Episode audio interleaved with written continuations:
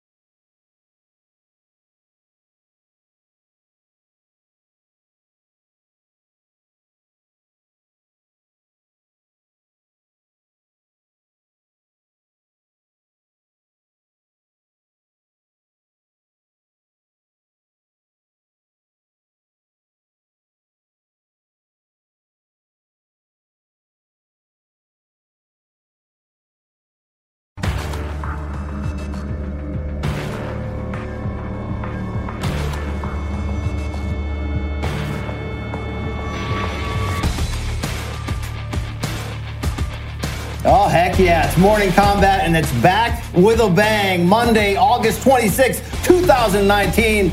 I'm your boy, Brian Campbell of CBS Sports, and sitting in for the honky tonk man himself, Luke Thomas, Yeah. is Chuck Mindenhall, the man in the hat of The Athletic, veteran journalist here. Great to have you, Luke Thomas, on assignment in Greater D.C. Something about jury duty, maybe standing trial. Murder may have been the case that they've given him, but uh, great to have you here. Oh, it's good to be back. All Feels right, like a little right here. while. Put it right Yeah. here. Man in the damn right. How many hats you got? I mean, people, and these are questions people have wondered. You really wanna know? I really want to know. I probably got about 20. I'd say about 20. All right, good information. We got a lot to talk about in the worlds of mixed martial arts, boxing. Maybe tickle the rim a little bit about pro wrestling. I don't know if you get down Settle like that. We're going to find that out there. But let's hit it right off the top with the biggest story of the week. He's back. Conor McGregor. No, he's not fighting, but he is out of hibernation, at least for now, doing his first public interview in almost a full year when he sat down with ESPN's Ariel Helwani for a remorseful 41 minute chat, which touched on some of the issues of late. I'm not sure, Chuck, looking back at this, whether a lot of talking in circles and we didn't learn anything, or if you can put on your psychologist cap, maybe dig through a little bit. I'd like to hear what you got from it. I'm going to pass you the microphone first so you can bust like a bubble. Did Conor actually say anything here? Nothing that made sense to me in the way that we know Conor McGregor, right? It struck me as a guy that was going through somewhat of an identity crisis, to be honest with you, man. We were watching him. Um, Kind of stumble for words, stammering a lot. He was he was searching for the right words. It was almost like he was being repetitive at points. Uh, the obviously the agenda was to go on and make an apology. He did that. Wasn't a good look in that sense because when his, when is he ever contrite? You know, when does he ever do that sort of thing? So the whole thing, I guess I watched it with a little bit of a surreal tinge to it. I was like, when is, is, is there going to be something going on? I think that the only thing that really came out of it that I took from a fan standpoint a little bit was just that he says he's ready to fight again. He was dropping some names, he was doing that kind of thing. But otherwise, this is a different guy that we're dealing with. That's what struck me. And you think of it, you know, he was for so long, he was trying to live up to the notorious nickname. And I think that we were all a part of that ride. We were all sidecar to what, whatever he was going to do vicariously. We were going right through this guy. Now we're on the other end of that, and he has to live down that notorious label, and that's a whole that's a whole different angle. And I'm not sure he. You touched on a lot of good stuff right there. I mean, ultimately, if we're going to ask what did we learn, there was a couple, I guess, news that came out of there. We found out that he was hoping to come back this summer. He was even looking at potentially a July card at Madison Square Garden. He brought up the name Justin Gaethje as a possibility. We didn't know necessarily about that hand injury that that is that pushed him off of that. But we wanted to come out of here feeling like there's the spark back. That's the Yeah. old guy. I mean, backbeat, the word is on the street, Conor, that the fire in your heart is gone. And uh, I'm not asking you to be my Wonderwall or anything, but, but what I'm saying is I want to come out of that feeling like there's still some version of that same guy. And I think, unfortunately, from a brand perspective for Conor in this, he almost looked like a washed up rock star. Yeah. And I don't necessarily use washed up in comparison to his fighting ability. I just mean he looked beaten down. Yeah. He looked like he knew he had to deliver an apology for PR purposes, but I didn't see the fire, even with mentioning the names of potential opponents that he can fight. It Yeah. it came across almost as look, there's one thing, there's a reason we fell for him. There's a reason why he became such a phenomenon. It was what he was selling. He was selling unfiltered, mm-hmm. pure, passionate confidence, unadulterated, Obsession. irrational, obsessive Yeah. confidence. And I think in a lot of us, and certainly when somebody comes on the scene like that, they're going to be polarizing because either you're going to look at it, that figure and find something you like out of them. Maybe that's something missing in your life, or you're going to outright hate him. He had us all Yeah. transposed to the screen Yeah. at all times. But I didn't see that hunger back. I didn't see what you just mentioned, that character, the notorious. And here's the deal, Chuck. When you put so much into being that character, your, it's your marketing scheme, the fact that you don't give a crap about anybody. You're gonna get arrested for all these random things. You're gonna go in that cage, you're gonna knock people out with one punch, and you're gonna trash talk everyone. I almost feel like there's some expectations with that Yeah. to carry that from a marketing standpoint. And what I saw was a broken man there. Yeah. And it just was weird. I think it went on too long. I think it wasn't really the best look, whether you're going full on PR apology or you're trying to bump him back up in the public Right. eye. I was confused coming out of it. You wonder to what extent that him watching Nate Diaz. Now remember, Conor has even done a good job in this in this hiatus, his latest hiatus of keeping himself in the headlines by just basically flirting on Twitter after somebody was big victory. He'll go on there and basically make a comment and get everybody kind of talking about him again. He's been very good about doing that through his career. You wonder though when he becomes a non-story, as he did at this last UFC 241 in Anaheim when Nate Diaz, when everybody's kind of expecting Nate to win, uh, when he wins that fight, to get on the microphone, use it to call out Conor McGregor, and he doesn't. Instead, he calls out Jorge Masvidal, and that's not the worst of it. It's that everybody is surrounding it. Everybody in the arena and everybody on social media is like, yes, that's the fight. and he is a non entity in that scenario. When that happens, you wonder to what extent his identity is confused. Like he's like, wait right, a now minute. we're on the psychology couch here. I think Yes, getting, we I are. think you're, you're so you, you do wonder that, though. You do wonder to what extent he's saying, like, all of a sudden it's dawning on him, maybe like a, a bit of an epiphany, like, hey, I thought I was here, but apparently now I'm down here. And that has to play into his lot right now. In the old scheme business structure of UFC, he can call his own shots like no fighter had ever been able to in history. That's obvious. He was the biggest pay-per-view drawing fighter this sport's ever seen. And Yeah. got to be the biggest personality in terms of people just addicted and just have to reach out and need to be a part of what's going on. Now he doesn't have that leverage under the new pay-per-view structure, but I think you nailed it. I saw a guy just longing for people to say, "Hey, remember me? Hey, how about me?" And Yeah. look, I'm asking for the character to come back. Yes. Underneath, there's a man with substance. I just felt like the man I saw in the interview, I'm not sure he knew who he's supposed to be. I wasn't sure he knew he had an actual handle on how he was going to live his life moving forward. He recognized some of his missteps, did the I'm sorry, did all that, but I'm just a little bit confused on where his fighting spirit is. And that's ultimately what matters in the end. It doesn't matter about the whiskey. Yeah. You can use your fighting fame to be able to do ventures outside of it, to become a whiskey salesman, to become a crossover TMZ star. Every time you talk, people are tweeting and, and writing about it. But if you don't go back to that well and pump it a few times, and what I'm saying ultimately is, I don't need 41 minutes of him apologizing and attempting to be humble. He's not humble. He's never been Right. humble. That's why we love him. Well, that's what I need him to fight. I Chuck. kept waiting for him to come out of that, actually. Like the first part, okay, we're talking about an apology. I thought maybe we are going to ride this for a minute. We hear it's 41 minutes, been teased out at 41 minutes. You're thinking within that 41 minutes, maybe 10 of those are going to be an apology, and then he's going to return to form. It never really happened, and I think that that's that presented like that's where it was surreal. And I don't know where the world will, you know, the fight world will be if, if that's the Conor McGregor that's coming back. I'm not sure that, first of all, he has an uphill battle to get that Nurmagomedov fight, the one that he's kind of holding out for, uh, according to him. I'm not sure how he gets that fight, even from a casual standpoint at this point. So I, I just think that he's going to have to he's going to have to rediscover himself in a strange like th- that that bombast right that that kind of obsessive behavior but at the same time people now have a dark cloud over him. And it's just, that's going to be the type of thing. I don't know how he's going to overcome that as he goes forward. I don't know if you can play humility through a full fight, like a You full fight that. lead up. You can't. You can't like fake that. so the, the, that type of thing. Like he's jumped the shark in multiple ways. If we're great being point. honest, and there's still this. Let's face it, man. There's this uh, sexual assault thing that's kind of hovering over the whole situation. We don't know the extent of that or if he'll be charged in the end, but we know that there's an investigation towards that. There's multiple other legal issues that he's been dealing with. Well, it comes to a point if you're not fighting, who are you? Like, That's like he certainly sold his soul to a certain degree to become the biggest star possible, to wait and get that Floyd boxing match, to to do all these other things. But at the end of the day, you got to come back and you got to be active. And I feel like Chuck. That fixes all sins. It Yeah. always does. Winning always cures all ills, right? If he's consistent in the cage and winning, we're not going to care to a certain degree, even about the arrests outside. So that's why I'm saying I'm not ready for a remorseful Conor. Can there be life after Notorious, though? Is there a second character that he can put Don't out there that would be marketable? I'm not really sure. Muhammad Ali was able to do it, but you know how he really did it? Yes, through social issues and stuff Yeah. like that, but he did it by willingness to fight everybody and winning fights he shouldn't have by being courageous. Conor's got to really stay active to have that kind He's of going run to have to. to win the fight, the people over. Very interesting. he needs scenario. to win a fight. Let's put it that way. He needs to right, win a real fight. Real quick to finish this, gun to your head from what he said. He mentioned a lot of names. Even mentioned Frankie Edgar. Yeah. Edgar came back on Twitter and essentially said, although I'm planning on going down to bantamweight, I'll meet you at any weight, brother. So what's most likely and when in your eyes if you're plot, Man. plotting Conor's future here? You know, if if Gaethje, if Justin Gaethje weren't uh, fighting in a couple of weeks in Vancouver, I would be like, that should be the fight. But maybe that still is the fight because honestly, I'm not sure that Conor McGregor is going to show up and fight uh, before this year is out. That could be. A, I, I would love to see that fight. I think that's a winnable fight for Conor McGregor, and I think he has to look at all of that at this point. Like he needs to be strategic. He needs to be a big picture. That was one of the things we loved about him. He showed all fighters on the roster how to be big picture, right? By just being like picking his shots, knowing how to how to get through, and uh, always have the breadcrumb to the next guy. So, but if I'm him, who's the guy that they're saying he's basically ducking or he'll never fight? A guy like Tony Ferguson. I I'm like, mention that name. He did. he did mention words. it, and when he mentioned that, that was probably the only moment where I was like, "Wow, like this is this is progress."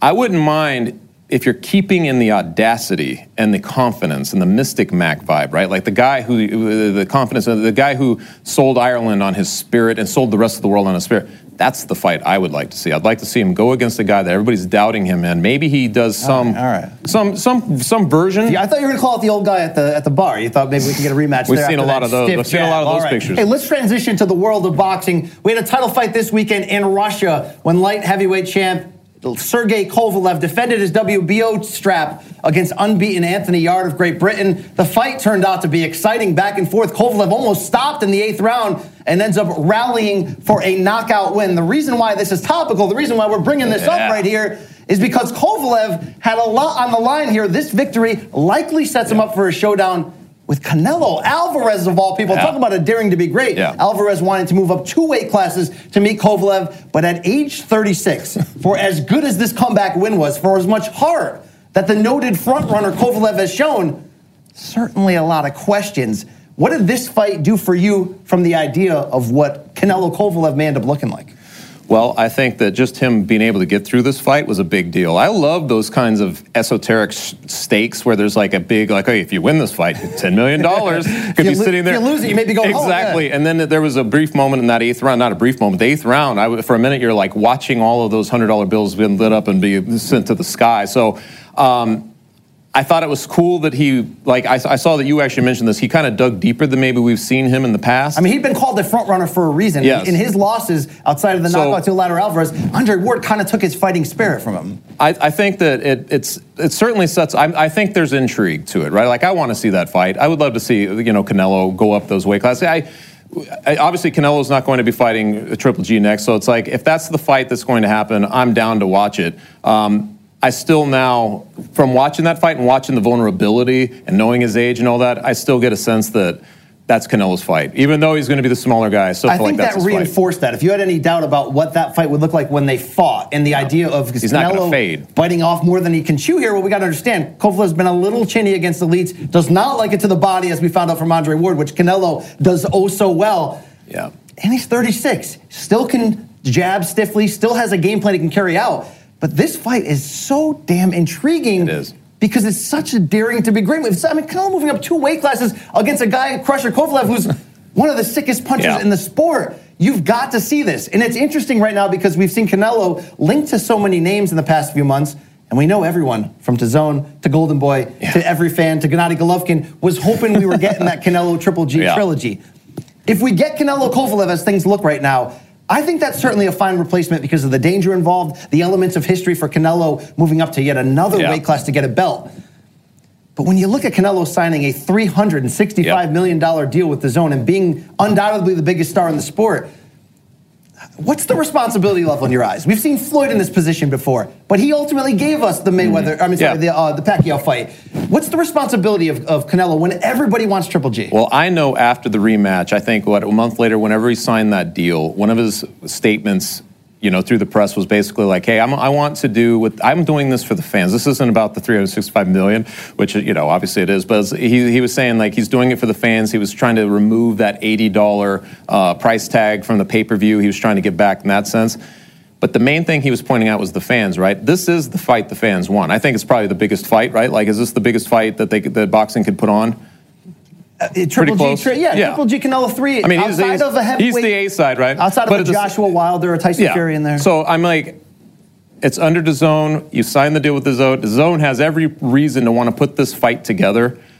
I mean, they, it's all about the subscriptions, and it- it's it's kind of in the spirit of what you were doing when you signed that deal. So yes, there has to be some responsibility. You have to have some personal responsibility, like give give the fight that the people want to see. So I mean, in Canelo's defense, he was basically saying, A, I don't owe Triple G anything because Right. I already beat him once, even though obviously it's both fights very, Yeah. very uh, disputed. And B, Triple G doesn't have anything to give me. He doesn't have a world title. I cannot extend my history.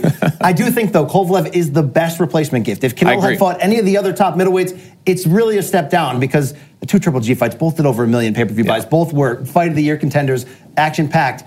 But Still dude, out there, right? even with what we saw this weekend, even with Kovalev walking that line, there's still legitimate danger. Oh, Canelo yeah. is not a big middleweight. This is almost Sugar Ray Leonard moving up to face Donnie Lalonde, where you're just sort of like, what the hell's that going to look like? And Leonard had to get off the canvas in that fight. Ultimately, Canelo's such a good boxer, digs to the body so well. But you're telling me when those stiff jabs of the Crusher comes out there, I know Crusher's not the best dude. I know he gets handsy on airplanes. We're not cheering for him necessarily. Couldn't here, resist. But uh, man, talk about making big, fun, creative fights in boxing. Yeah. That's a good one right there. I am. Yeah. You've got me that. fired up for it, All right, man. well, I like the, I'd love I like to the see little it. boxing shirt you're, you're uh, rocking out right there. Yes. A little, rocking I got a little, little King Mo action. Myself, Yeah. You know, big, big fan. I like the dress code here. This is great. Oh, it's very loose. Very, very. I like the vibe. Absolutely. All right. Also, this past weekend, Bridgeport, Connecticut, Bellator was back with a 225 card. But really, the big story was on the undercard when congenital amputee and one-handed Nick Newell was back in the headlines, making his Bellator debut and winning against Corey Browning via first-round submission. The crowd went wild. I was there. I should know. But Chuck, this is a big deal because Newell signing a one-fight deal with Bellator. It was basically all or nothing. It was Yeah. win or go home. He dominated five and four Corey Browning. I mean, it could have been bloodstained Yeah. lane in there that he was fighting. This wasn't world class competition. My man, But yeah. You're a horrible person if you don't pop for this. The Oh, yeah. emotion in knowing Nick Newell's backstory. I know you've, you've written about this through the years. Mm-hmm. Well, just as the fan in you, what were you feeling watching that? you know, a little bit of nervousness for him because I did feel like this might be his last big chance to get something done in a big league organization. Because obviously we saw him get a little bit of a shot in the UFC, not a full shot, but a little bit of a shot.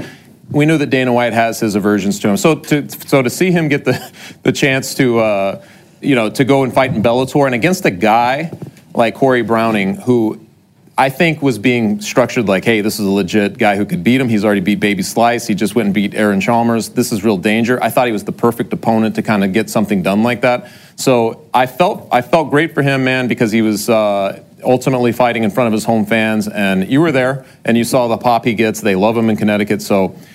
I was just happy for him, man. He's a, he's a great kid. He is, and his story is very inspiring. And I was really impressed with his demeanor. I mean, he's he retired a few years ago. Yeah. You know, when things didn't work out after that World Series of Fighting run, that was largely impressive. He went four and one, Yeah. lost to Justin He Gaethje did. by knockout in that title step up. Bellator, let's be honest. I've called it before the uh, the Florida nursing home.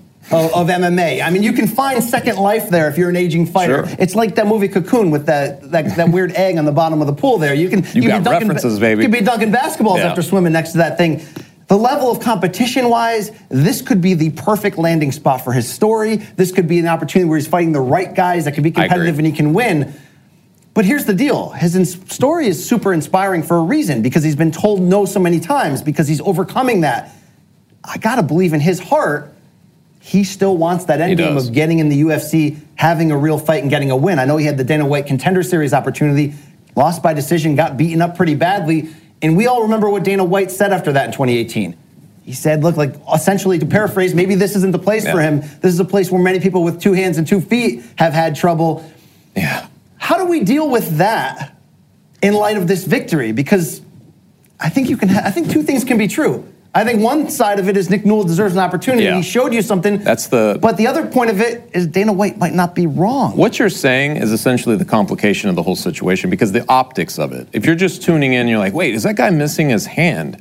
It's an optic thing, right? Like you watch it, you feel danger for a guy because it's the old saying, like, I could fight this guy with one hand tied behind my back. He literally has one hand tied behind his back. He's going in there um, and doing this. And we've seen him beat guys who don't really, you know, we don't know who these guys are, but he's he's winning. He's he uses his wrestling really well. He actually uses his uh, his his other arm to set up things. It's it's kind of crazy to watch. It's, for, for- his left arm is pretty muscular, It is. despite you know his situation. But it's a complicated ordeal, right? Like it's the optics thing, and then it's also an opposition thing. Even talking to Browning before this fight, you know, he's like, you know, this is kind of a, a double-edged sword type of fight. If you beat him, you set Nick Newell back on his journey, and he was sympathetic to his journey as well. So you have guys who are basically like wanting Nick Newell to succeed and don't want to have to be the guy to beat him. And I feel like that's where Justin Gaethje really was the headhunter he's always been because he was like, hey man, he wants to step in when they all bust. I'll go right through him just like I do everybody else.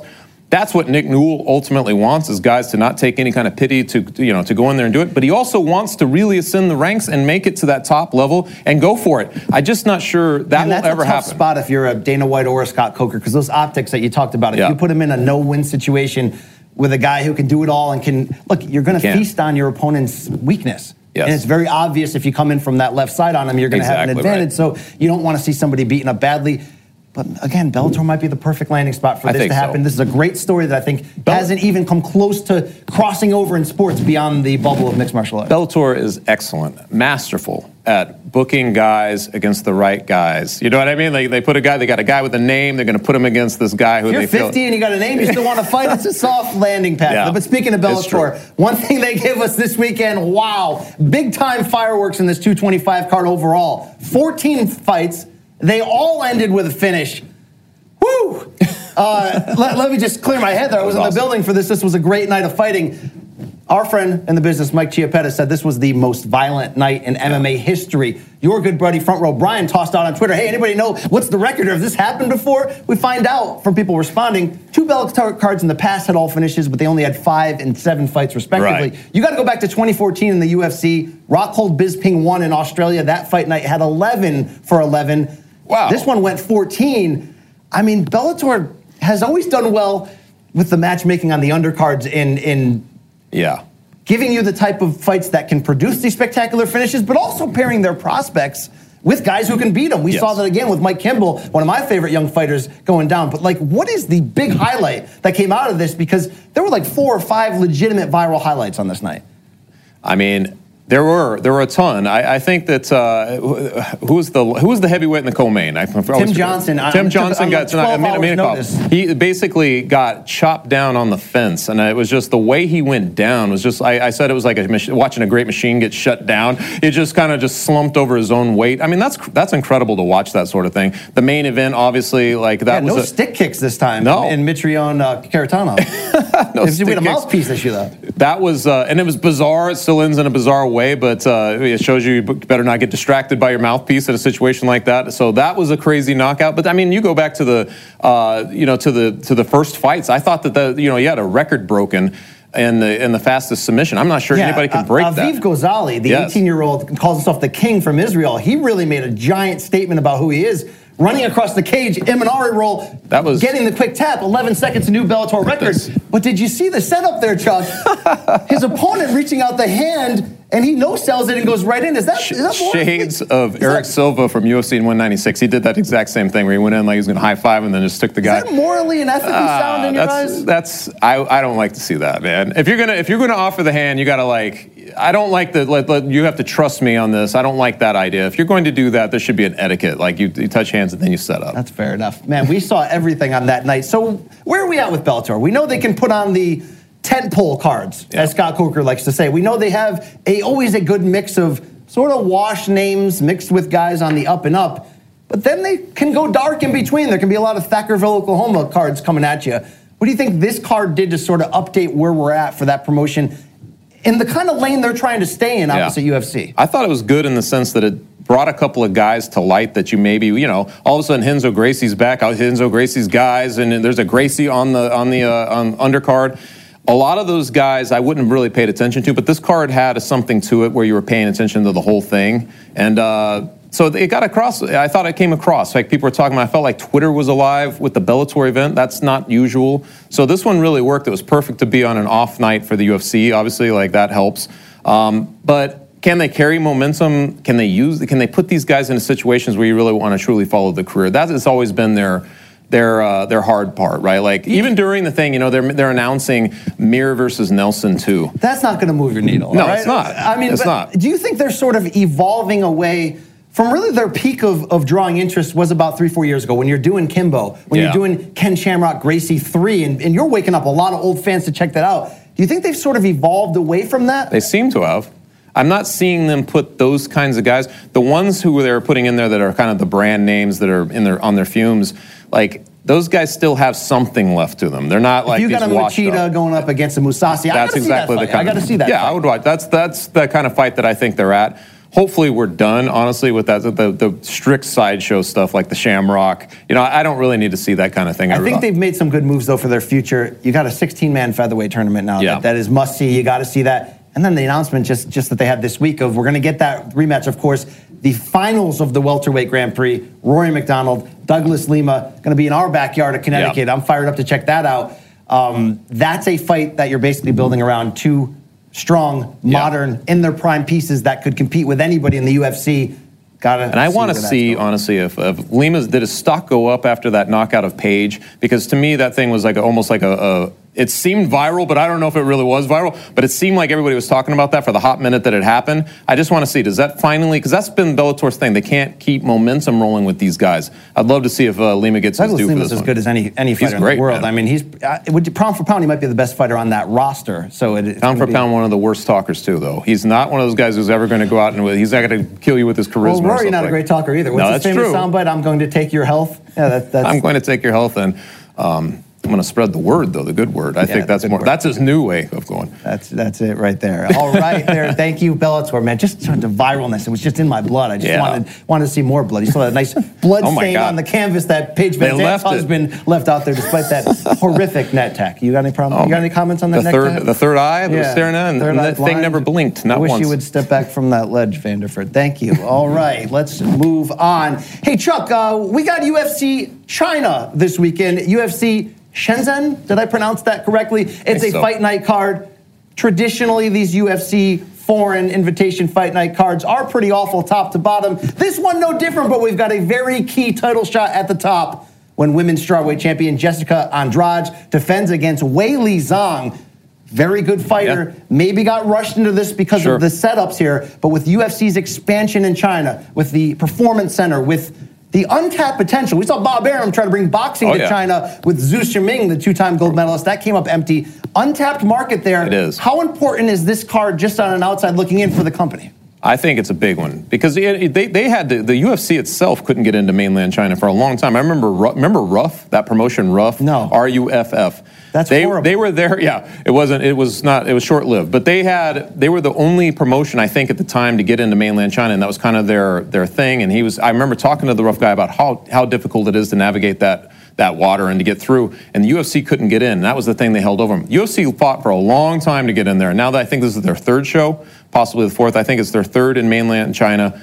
They have a contender, and I think that that's the hardest part is to get a good Chinese contender. Now I don't know if she's going to be able to pull this off because Jessica Andrade is a beast. And she's, but, on, and she's on fire. and she's on fire coming, especially after that Rose Namajunas slam. I mean, that's that's a ridiculous uh, reel. But out of all of the women champions right now, I would have to say that Andrade has to be the one that you, you think could possibly be upset. We've seen her lose. It's interesting. It's interesting. I'll say one thing about this 115 pound division. I always say it. Pound for pound, okay, it's not as deep as uh, men's lightweight in UFC right now, which was a historically deep division. But pound for pound, good lord, Chuck, you Yeah. get violence, you get action, you get competitive fights. Yeah. Everyone's a player in sort of the top 15 in general. Andrade is hot right now. Zhang, we, we, we've seen her put some wins together. I mentioned, look, we can't lie on the timing of her getting this shot with UFC going there. And the idea, Chuck, what happens if she wins? The connection to, to the UFC's financial future here. I mean, you want to talk about a card in China? Yeah. Somebody on the rise. Should she win a title here? I mean, it, she could become a top She five could. biggest star in the company when you just consider that market tapping into. How, how, I, I guess I want to know is I don't know this. I'm going to ask you, how hungry is that Chinese That's fan what- base for mixed martial I arts? think that that's really the subplot of this whole thing, right? Like we, we find out if if the, if that were to happen, and even in this fight, like I want to, I'm anxious to see. Uh, a Chinese contender, like how is she embraced? Does it become a, a sweeping thing across China? There's a billion people there, right? So, some people, you know, like the one the one championship, people are saying like everybody watches out there. Do they? Like I want to I want to see this for myself. But if it, if it happens to be the case that a big portion of you know that population cares, she would be. She, just like that, she would become, I think, a global, you know, a global sensation in that sense. Like she would be, uh, the UFC could go back into that market, and she would be that. You know, It, it would be very interesting to see how quickly she could rise with a win here. Now, it's going to be a tough out. Andrade on fire. She produced a knockout against Karolina Kowalkiewicz Yeah. that we just don't see on the women's level in terms of the one punch variety. Follows it up with Andrade with the slam on Namajunas that Yeah. you mentioned here. How does Zhang do it? I mean, she's consistent, she's strong, but I don't know if I see one I don't know either. specific avenue for victory. that's a, that's a great point. And I w- this is where you wish our boy Luke Thomas was there because he loves to break down these. Uh, Well, these Luke Thomas at this point, I should think be here. he probably got off jury duty because he probably broke down his long-winded theory on uh, performance-enhancing drugs and how they should be legalized in America at this point. So at that point, they're probably like, "We're done. We're, we're set. We're good." This, You know? low blows. I like low, it. low. Uh, I don't really see it either. I don't know how she'll get that done.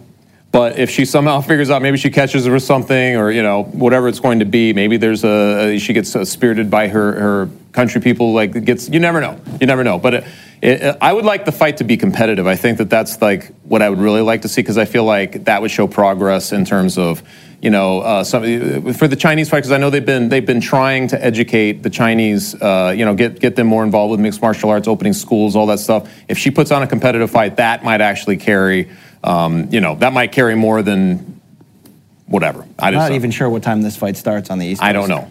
Sometime during the day. The rest of the card, as Luke Thomas would say, is the drizzling shit. So you got to be honest about that. I mean, any of those names jumping out for you? Not, not, Not really.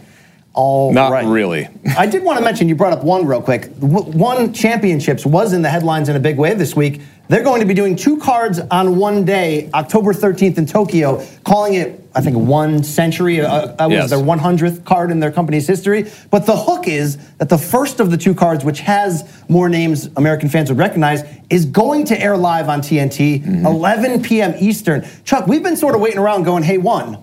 I You've- agree, You, yeah. you got Demetrious Johnson, you got Eddie Alvarez, you got some fun highlights, but if I can't watch you in real time without getting a virus on my computer, like, pretty big. Yeah, I think so. I mean, the, the bigger issue. I mean, I think that that's what you just said is is America can't complain about that if, if they get this opportunity, right? So this is this is one kind of saying like we're going to accommodate the North American audience, which they've been trying to make some inroads with. Okay, here we are.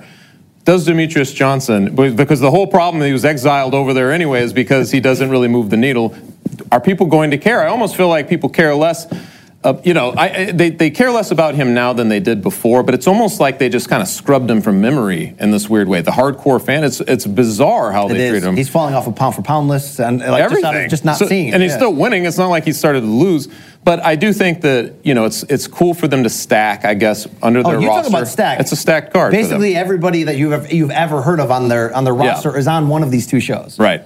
I just don't know why. Because if it's at the same venue, I'm like, wasn't it just one like marathon show? Like, why split it into two? I'm maybe they, maybe that they're, selling two sets of tickets. I'm just I happy they're getting a live card in the states. They put the right people on it. I mean, Angela Lee will be in the main event. She's Yeah. got a story people are caring about. You got Demetrious. You got Eddie. Eddie, There's, I think there's a uh, Shinya Aoki and a Yushin Okami sighting on there as well. But I think until they really make their U.S. debut, you're not Yeah. really going to see the full impact of what this promotion could be. Some of the things like. I like that the guys get to wear the Ultimate Yeah. Warrior armband around their uh, Thai boxing style. But uh, Michael Schiavello saying the biggest night in MMA history at the last card, that kind of turned me off a bit. I'm sure that could be fixed very easily. Hyperbole? No. Hey, we've heard a lot from you and I, Chuck. Uh, we got to hear from the donks. It. I think it's DM for donks. That's why I came on right here. We got to hear what the people want us to be talking about because I can talk about this nonsense all day. But what do we got? Let's hit it up from at dat underscore surge underscore doe on Instagram. wow, that's a mouthful. All right. Chuck, how much of the Conor McGregor interview was influenced by ESPN? ESPN now has a very vested interest in getting Conor back in the octagon, getting him on TV for damage control. Seems like a smart business move. We definitely wanted to keep this topic and, and hit it because we're in a different time period here. UFC certainly you would think would want Conor front and center apologizing for his outside the cage uh, bad karma, bad headlines of late. But ESPN certainly has a heavy financial interest as well Yeah. in getting Conor rehabbed. Is it right to sort of pick apart this interview with, with, with gloves and sort of just, you know, make sure everything was asked and everything was, was sort of on the up and up? I mean, it was part of why it was so weird is because they had all the B-roll. They had all this stuff set up like intros to each segment, and it was it was it was um, very ESPN, right? I thought that that's the best you're going to get on something like Conor McGregor. Well, I'll come on and I'll do. We can fill an hour special where I'm going to give you all this stuff. I think that where it failed was it just didn't. He didn't say anything. There was nothing of substance there, and, I, and so therefore it seemed anticlimactic. But the fact that he's doing it on ESPN, he's using that platform, and and you know who knows what mandates are coming in from where or the motivations behind everything, but it makes full sense. You know, it makes full sense for him to be on there doing it, and for them to make a big deal of it. This is an interesting crossroads at this point, though, of where we're at, because ESPN's MMA coverage, which is fantastic, you can argue is the number one in the game or, or has some of the biggest names in the game. Yet I don't think we've ever really been in this spot where they have, where at the same time the company has so much Yeah. potential financial interest in what the UFC does because they're the exclusive holder of the fight. So it's a tough spot for any journalist to be in. We're going to pick apart and scrutinize. And Ariel, certainly, there was a lot I loved about that interview, but no mention of that recent Right. sexual assault case the uh, against Conor. Yeah, that makes you sort of question: Was that a deal breaker on the, on the way in, or whatever? On that, that's where you, like that DM said, that's where you start to sort of question how deep we're going to attack UFC. And we've really never seen a giant scandal yet since ESPN's taken over UFC coverage, where we're sort of going to be able to look on the outside in and see how much they did, they dug into this. It's funny because when ESPN got, you know, when the, when the partnership with the UFC began, I was like, you know, for a Disney-owned company, I was like, if they are afraid of bad headlines, this should be a very interesting Or bad marriage. tattoos, yeah. This, this should be uh, very- because you're going to get it all the time. And, and Conor McGregor now, right, right now, being a poster boy for that kind of thing, Uh, and John Jones. So you got two of the the biggest stars that are basically battling um, all kinds of things outside of their fighting. And you know, man, it's just we we follow fighting. We know how this goes, but some of that stuff is pretty ugly. Some of that stuff is pretty ugly, and it becomes a responsibility to talk about all of it. You know what I mean? And you did that one point. thing. Conor did an excellent job for his own interests in kind of just talking in a big circle and not really Yeah. addressing, saying, I don't, want, I don't want to talk about the guy I threw a jab at. I was in the wrong. I want a little bit of details on there, a little bit of dirt. Why'd you step on that guy's phone? I got to find this stuff out, all right? Hey, let's move on. And usually he wouldn't. I don't understand. That's where it's different. Usually he would give you something on that. All right, what do we got up next? Let's hit it here. The people in my ear. By the way, I can't hear you in my ear because my earpiece fell out. If you're talking to me, all right, at fight.center on hmm. Instagram. All right. Is Ben Askren's return scheduled too soon after such a terrible loss to Masvidal? Ben Askren signs on to face Demian Maia in a mm-hmm. heck of a potential grappling situation. When- Do you know the date, the date on that I offhand? don't. That's what I was just about to ask you. I know that obviously that's happening, and I know it's. It was. Just, I looked at this, and it was just far enough off where I thought that probably is okay. The the idea is that was a brutal, brutal knockout, but he doesn't usually take a ton of damage. So it, it comes down to was he was he okay after that fight? Obviously, he doesn't remember it, so he he he was concussed pretty good. But the good thing is. Demian Maia, how do you really go against something like that? If I've, I've mentioned this a million times. If there's a, a pacifist in the UFC, a guy who's not going to not not all about throwing the hands, it's Demian Maia. So he's getting the ideal opponent if he is making Yes. a comeback too. Styles soon. make fights. Yeah. Styles make fights when somebody's coming back and needs a soft-ish landing. Maia is over that hill now. He's tried his best. He worked himself back into Yeah. a title contender there at welterweight. Got as I far as he it. could, not knocking people out. This kind of feels like the perfect It's the launch. perfect fight. The best thing Askren can do to sort of put that behind him. Same thing we said about Conor. The best thing he can do is get in there and start beating some dudes. Have a three-fight year again. For Ben Askren, this is probably the best thing rather It than is. getting uh, rattled again. So I'm sure he's dying too to like erase the memory of what just happened because I think his stock was at like maybe an all-time high going on. So basically, it was a baton exchange, right? Ma- Masvidal just took everything that uh, that Askren gave him and took off with it, and now here's Askren down at the bottom trying to get the scraps again. So this is a great chance for him to kind of get back in there. It'll be interesting to see how his wrestling merges with uh, It's- Maia's It's relentlessness. fascinating. That's I love be that. uh, I he wants to out, for high level nerds, the, Meta Yeah. the, the Luke Yeah. Thomases of the world, the Meta Oh, yeah. Morris nerds. You know, he gets gets off on that. He Thump loves on that this table stuff. when yeah, he's talking yeah, about there, that. There you go on that one. Hey, let's. What do you got next for me? Come on, people. At Cooper underscore Whitmire, Francis Ngannou versus the Bronze Bomber heavyweight boxing champion Oh, man. Deontay Wilder in a street fight. Oh my God! Who wins? Interesting here. Now, Fans win, Brian. the fan, well, the, whoever's in the street, whatever, whatever homeless folks are in the street that Yeah. night, they're going to win. Interesting. Now we're talking about a street fight because you're going to be able to dirty box. Right. You're going to. There might be a cracked beer bottle. You might have a. Uh, you know. You might have brass knucks in your pocket. No, but straight up, Knowing that, I would go with uh, straight up, no Wilder. rules fight in a confined space. That I would I would have to go with Wilder there.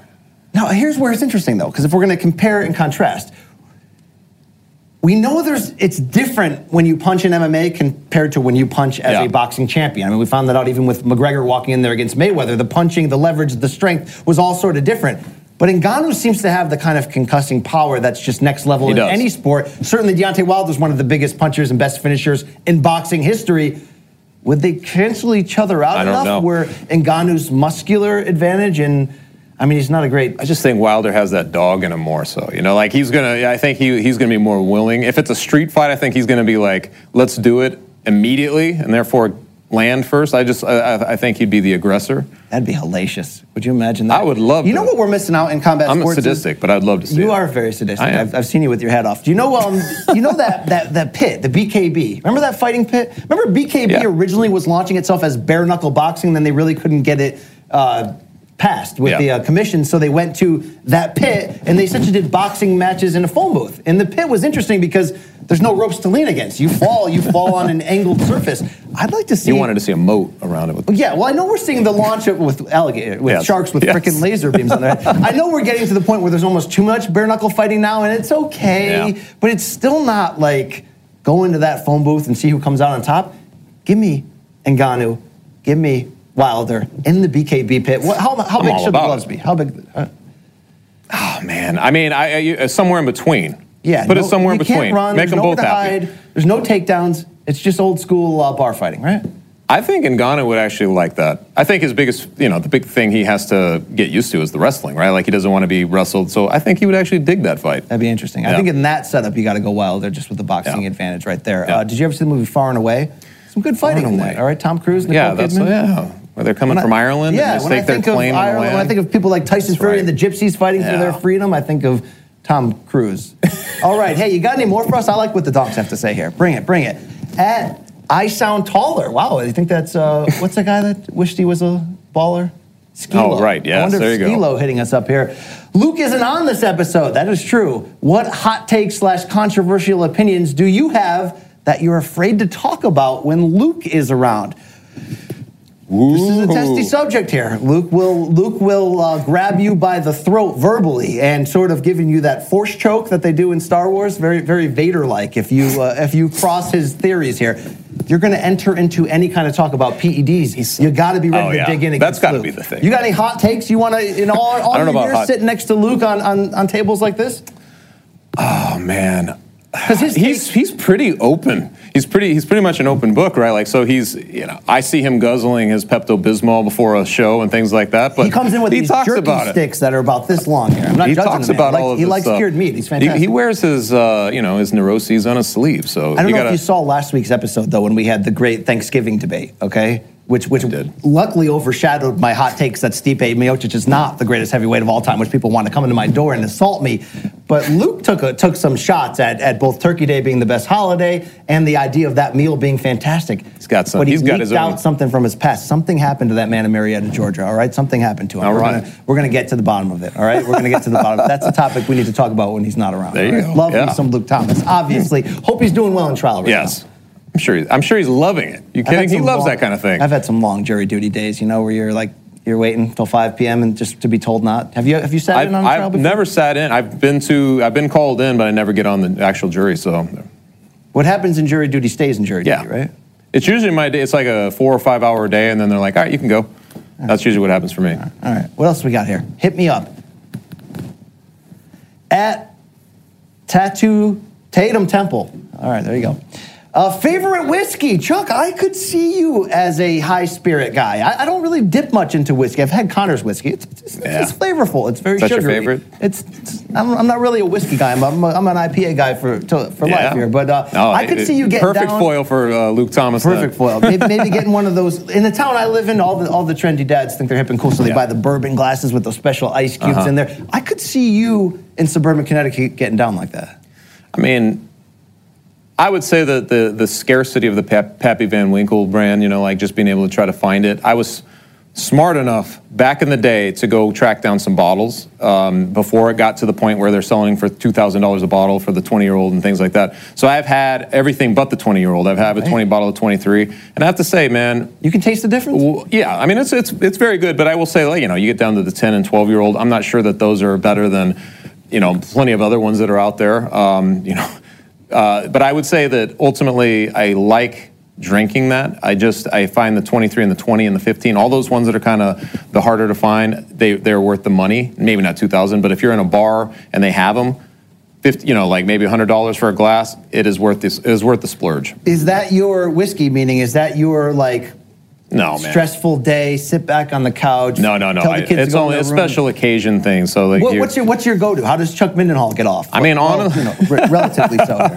So usually it starts with me opening my computer. No, it's, I, uh, the, no, I have, um, I have, I have a variety of different bottles, but I would say, like, I mean, honestly, like Jack Daniels, Jim Beam, like if you're just mixing drinks Old or school. something, you Old just school. go with, the, you gotta just do go with the that. standards, You man. in on this uh, craft beer revolution? The fact I that mean, New England uh, IPAs are just changing I've the stood game. in and some lines, you know, Anyone I've in stood other- in some any other lines. state who goes, well, uh, Pittsburgh's got great. No, they don't. Okay, I, I- you know, Yeah. people got to understand once you. Pittsburgh does have a good one. Yeah, but once you wait in the line in the woods for Treehouse in Massachusetts, Oh, or yeah. you take the journey up Well, to Maine, or, or from Trillium. Alchemist in Vermont, you, you find out it's just a different. Have you been league. to these places? I have been. to Yeah, these same places. here. And uh, it's just an. It, It is a- it's a different level. When you taste, I say this a lot in pro wrestling. When you taste the steak, when you taste the very best of what something has to offer, you can't go back. you Yeah. know? You can't go back. Sorry, Bud Can. Thank you very It much. true. All You can't go back to that watery domestic crap. All right, what else we got here? I, there's got to be something else. There's got to be more from the people. Nothing? You got nothing for me?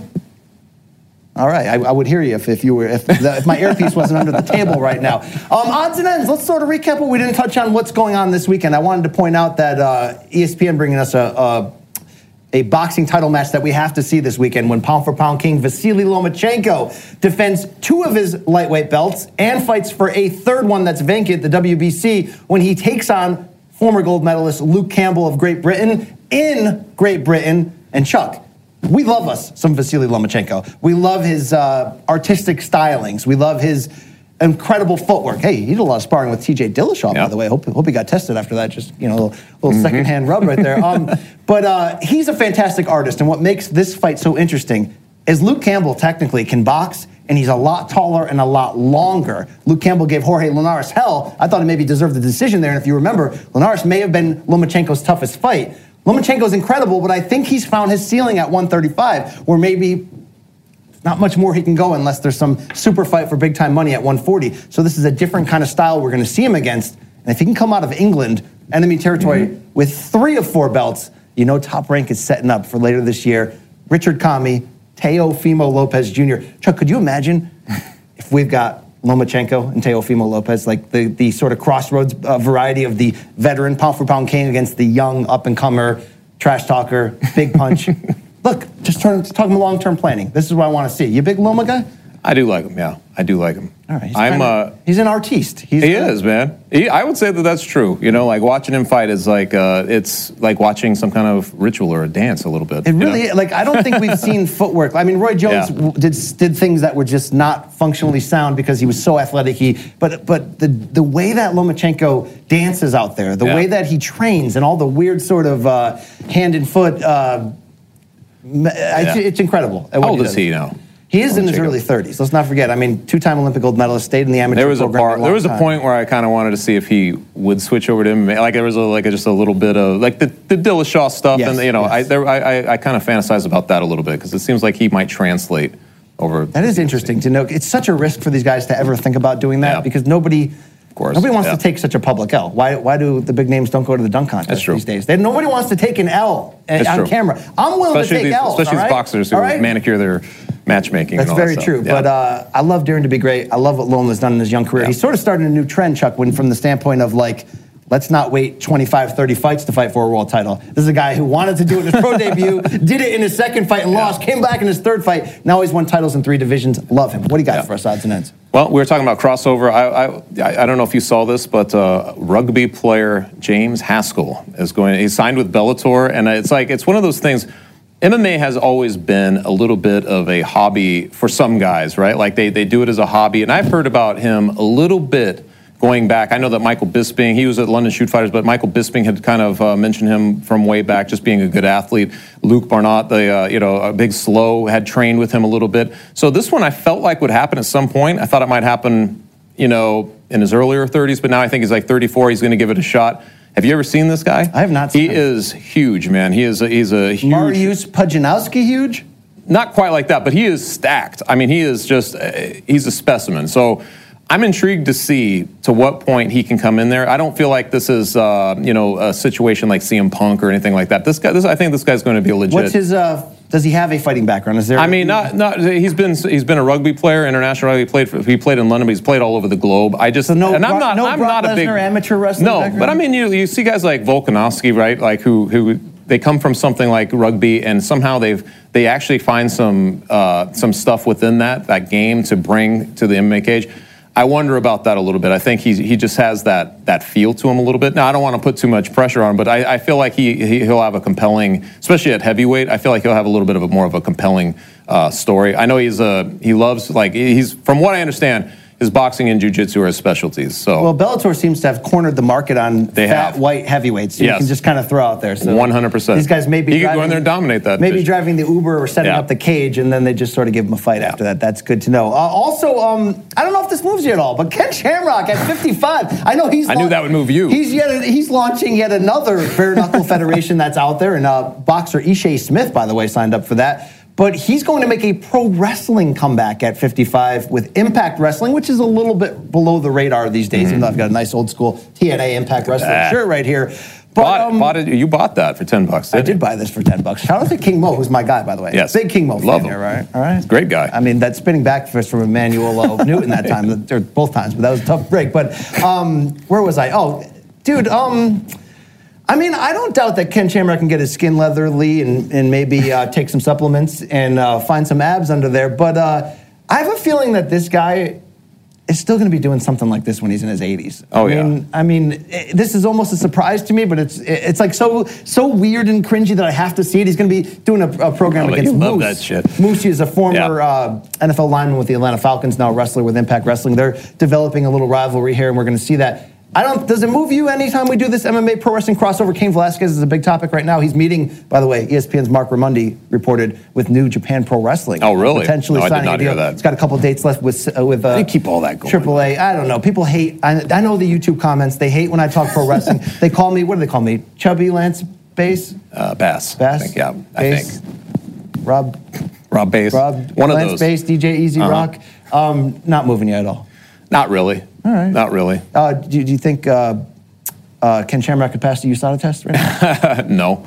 But uh, does he have to worry about that? no, no. He probably So, doesn't have to. I mean, you know, he put himself in the right position, you know, to make that happen. All right. What else you got on odds? ends? Anything else you're looking forward to? Oh man, I just feel like I've made it to the big leagues though. Look you at have this. made it to the big. Look at this. I mean, we went you know this long, and we didn't even bring up Andrew Luck's retirement. You got any hot tweets you want to you want to talk about it? Have we ever really seen this in um, in our modern fight era, have we? I mean, Rocky Marciano is, is the one we always point to, but have we seen this? Because I think we're so accustomed with fighters when they do that, like Floyd Mayweather retiring after the Ricky Hatton win, walking away, but we all know he's going to come back, you know, something like that, But in the fight game, have we like? Oh, in the fight game? is, it, is uh, it the built-in belief that they're always going to come back that we'll never believe That's them? the problem, right? Because we've had guys, you know, Conor McGregor has retired, right? But he's always come back. God, we Like, didn't bring up when we just talked about him. He announced with Ariel Helwani that it's not a retirement. It wasn't Yeah. a retirement. Everybody knows. I think him. we kind of took that as a given. But uh, that's the problem, right? Like anybody was like, uh, who was it? Stefan Struve recently retired. And it, it- within the same year, he's back. You know, he's fighting within same months. week, yeah. So it's always with a grain of salt when guys like this. But it's very definitive when a guy like Andrew Luck, and it just doesn't seem real. Like you see that happen. It's like genuine shock because people are, like, it's almost like such a privileged position to be uh, a quarter, a good quarterback in the league, a guy who can actually uh, you know, is a winner in the league and could actually win Super Bowls, and you know he's a franchise guy to step away just shy of 30 years old, right? So that's it's shocking news. It's brought out a uh, an insane level of back and forth hate Oh and deeper God. talks from Doug Gottlieb's tweet. Oh, Troy man. Aikman sending him That to hell. poor guy, the but, ratio. But you know, I mean, the fans booing him uh, after finding That out. was pretty that bad. two minutes later. That's pretty bad. I'm not going to sit on the high horse. here, Here's the, here's the thing, though, man. Like, okay, that's that's absurd behavior, and any rational person is not going to behave that way. But I'm a Denver Broncos guy. Like, if John Elway is just right in the middle of his career was like, I'm done. I'm pretty sure I'd be heartbroken, and I'm pretty sure I would want to take off. I don't know if I'd take off my jersey and burn it, but I'm sure that you would be like, "Oh my God, you've deceived me on some level, right?" Because that's your connection. We we forget that these fans are that fanatical about their team. So I can see where those guys are coming from to an extent. Do you think this is a hedge play by the Colts? They're not making him return any of the uh, advanced money that we've seen in other situations. Barry Sanders, uh, Calvin Johnson, early retirement. man. The Lions came after him for the money. I almost feel like the Colts are saying, "Fine, dude, take a year off, let your brain rest, let your They might. body rest, See go it. on vacation with the wife, but you'll." I be saw a lot of people talking about that. And Um, I mean, there was a lot of hot takes that maybe he Well, would dude, go the XFL route because his dad's been hired by That's a good Graham to point. run that. I mean, come on on that one. I don't think he could do that though, could he? No, he couldn't under Yeah. contract. But, but we don't see it in fighting. We've seen Sugar Ray Leonard walk away with injuries and then come back. I would Not- like to. I, I mean, we've Maybe- outside of Rocky Marciano, there's really been no The- one and, and the been, guys who really disappear don't announce their retirement. Like TJ Grant, for instance, was one of those guys. He gets he works his way up in the lightweight division to earn a title shot. He's next. He suffers a concussion doing jujitsu, and it's almost like he went into the twilight zone. Nothing ever happened again. He never came back. I've always wondered what what he what really went on. You know, what really went on between all this stuff. But there are guys like that. But there are very few who, who can get to that level and then they just disappear or they, they retire. the Most guys don't want to use that word and mean it. No, and the reason why I bring that up about that you don't see that in fighting often because we never believe them. But number two, I bring it up because part of what Andrew Luck's talking about is it has to be the ongoing thing about head trauma. It Guys does. get to a certain point, they've made the money, they've done certain things, they're sort of saying, "What's the price I have to pay?" In combat sports, good lord, I mean. It's part of the deal, and I, I'm a little bit surprised we don't see more guys get to the Conor McGregor level, get to after he beats Eddie Alvarez, or even after Yeah. the Mayweather, and just go, look, I'm done, guys. Like there's a there's a lonely bad things that can happen he from legit, this point forward. He was one of the guys who I legit thought might stay out. Like there was a possibility from a superstar standpoint like that, like who might not because he likes the money. He's already made a ton of money. He's always on Forbes list every like just about every year over the last few years. Just knowing that, and then he has his, his whiskey, everything else going on. I'm like, I thought maybe he might walk away, but he's also addicted to it on some strange level. So it's not, it doesn't surprise me that he's back, you know. But I'm like, there are a few guys who I think have that good sense in that big picture where they're like, hey man, I've taken every vital uh, anything I can from the fight game. There is absolutely no point to stick around right in their prime. What would be the uh, real quick the combat sports equivalent to the shock that we all saw when we saw that Andrew Luck uh, news? You know, you didn't see it coming. Is there? Yeah. uh, is there? What would be the combat sports equivalent to that? I don't know if there really is one. Not that I can recall. No, it, it- that we haven't seen. Like Oh, that we like haven't that, seen? that you saw tomorrow. I mean, it, it'd be. Something like that. I don't know. I don't know. You? I mean, I guess if it was a Deontay Wilder or somebody going, you know, I, I, It would have to be championship, somebody- I've gotten to this point. Sorry, guys, not going to give you any of those big fights. I'm going to walk away. And, yeah, it would be interesting. We'd, it's such a different thing too with the team sport because there's a guy behind him, right? Yeah. Like that they're grooming. There's, There's, a, guy base, behind him. There's, a fan base. There's fantasy 11 owners that yes. are all up in our. So it's God, like God, O.J. Simpson's video oh my God, I'm surprised he didn't pull out a weapon at the end of that. Oh my- that was very interesting. All right, I wanted Ah, to close dude. with one thing. All right. this weekend just chilling. You got very serious. This- barbecuing, and when I get out there, crack a beer, and I'm barbecuing in the backyard. The last days of summer, cool breeze, dogs running all around. I'm putting 90s music on. It's the way I roll, it's the way I get down. Had this debate with my neighbor, wanted to ask you if you agree. I'm not asking you the best song of the 1990s. Oh my you God. You could go Black by Pearl Jam, and, and I'll fight you if you want to argue on that. It's just one of those. But the most 90s song in history, the song that the second you hear it, you're mentally back in like 1997 in your car uh, driving around or whatever. I think the most 90s 90s song ever, Orinoco Flow. Semi Charmed Life by Third Eye Blind. The, I just heard that last night. That's funny. I just That's heard the that most on my satellite. song, and I think it would probably make a top 10 of best 90s song too in terms of quality. Interesting. You're gonna, you gonna That back is, me on that? uh, You're more big of a. Oh, I will say, I will guy? say that I that is. So uh, when I hear that song, it is so very 90s that it does remind me 100% of that decade. I, I will say that. I don't know if I would put it as like my song of the decade or anything like that. I think the second I hear that, man, you know that you're I'm just right back. It just- it I zooms you right the back. four right chords could make me cry. You know what I mean? But when I'm with Zooms you Chuck- back to when you're a teenager yeah. in the 90s. Oh yeah, community college, 1985 Chevy Celebrity. You know, a lot of a lot of crazy things happened in that car. All right, that's going to wrap it up for Morning Kombat this week. Shout out to the great Luke Thomas. We had some fun with Yeah. him. Look, the former Marine serving his country and his Doing- people once again with jury Patriot. duty, standing up for that man.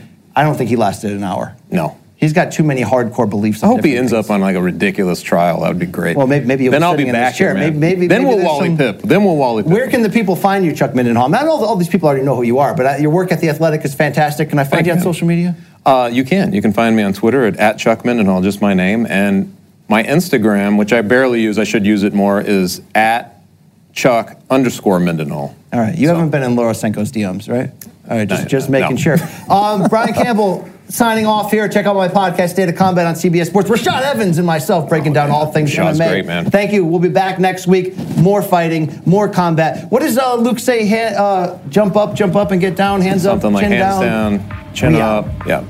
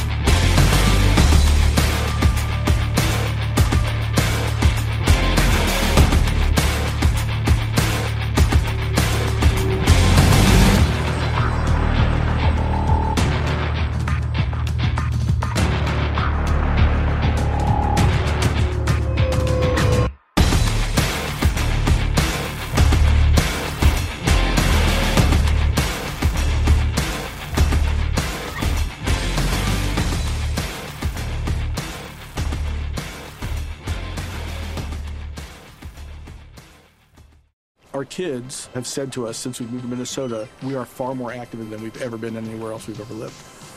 Moving to Minnesota opened up a lot of doors for us. just this overall sense of community of values that you know minnesotans have It's a real accepting, loving community, especially with two young kids.